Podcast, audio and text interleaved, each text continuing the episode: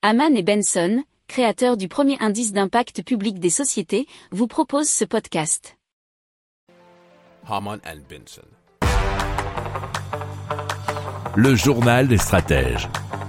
Allez, on va vous parler de luminothérapie pour les vignes et plus particulièrement de la startup UV Boosting qui a donc ce traitement inédit de système d'éclairage qui permet de doper les défenses de la vigne contre les agressions et maladies, nous dit leséchos.fr. Alors il faut savoir que 70 exploitations sont déjà équipées, disséminées à travers la quasi-totalité des vignobles français.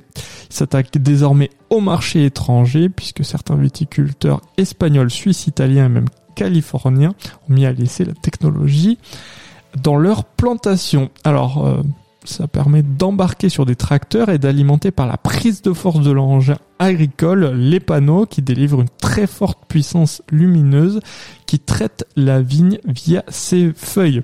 Donc les UVC ultraviolets de type C stimulent les défenses naturelles de la plante. C'est un traitement préventif qui est à réaliser entre 6 et 7 fois par an entre avril et la fin du mois de juillet. Alors il ne pourra pas encore remplacer totalement les produits phytosanitaires, mais à peu près de moitié pour le moment et de, en moyenne. Alors euh, il permet selon la start-up euh, qui aspire aussi à dupliquer sa technologie sur d'autres cultures comme les fraises. Mais euh, nous dit-on, si le procédé est universel, la transposition nécessite des adaptations techniques.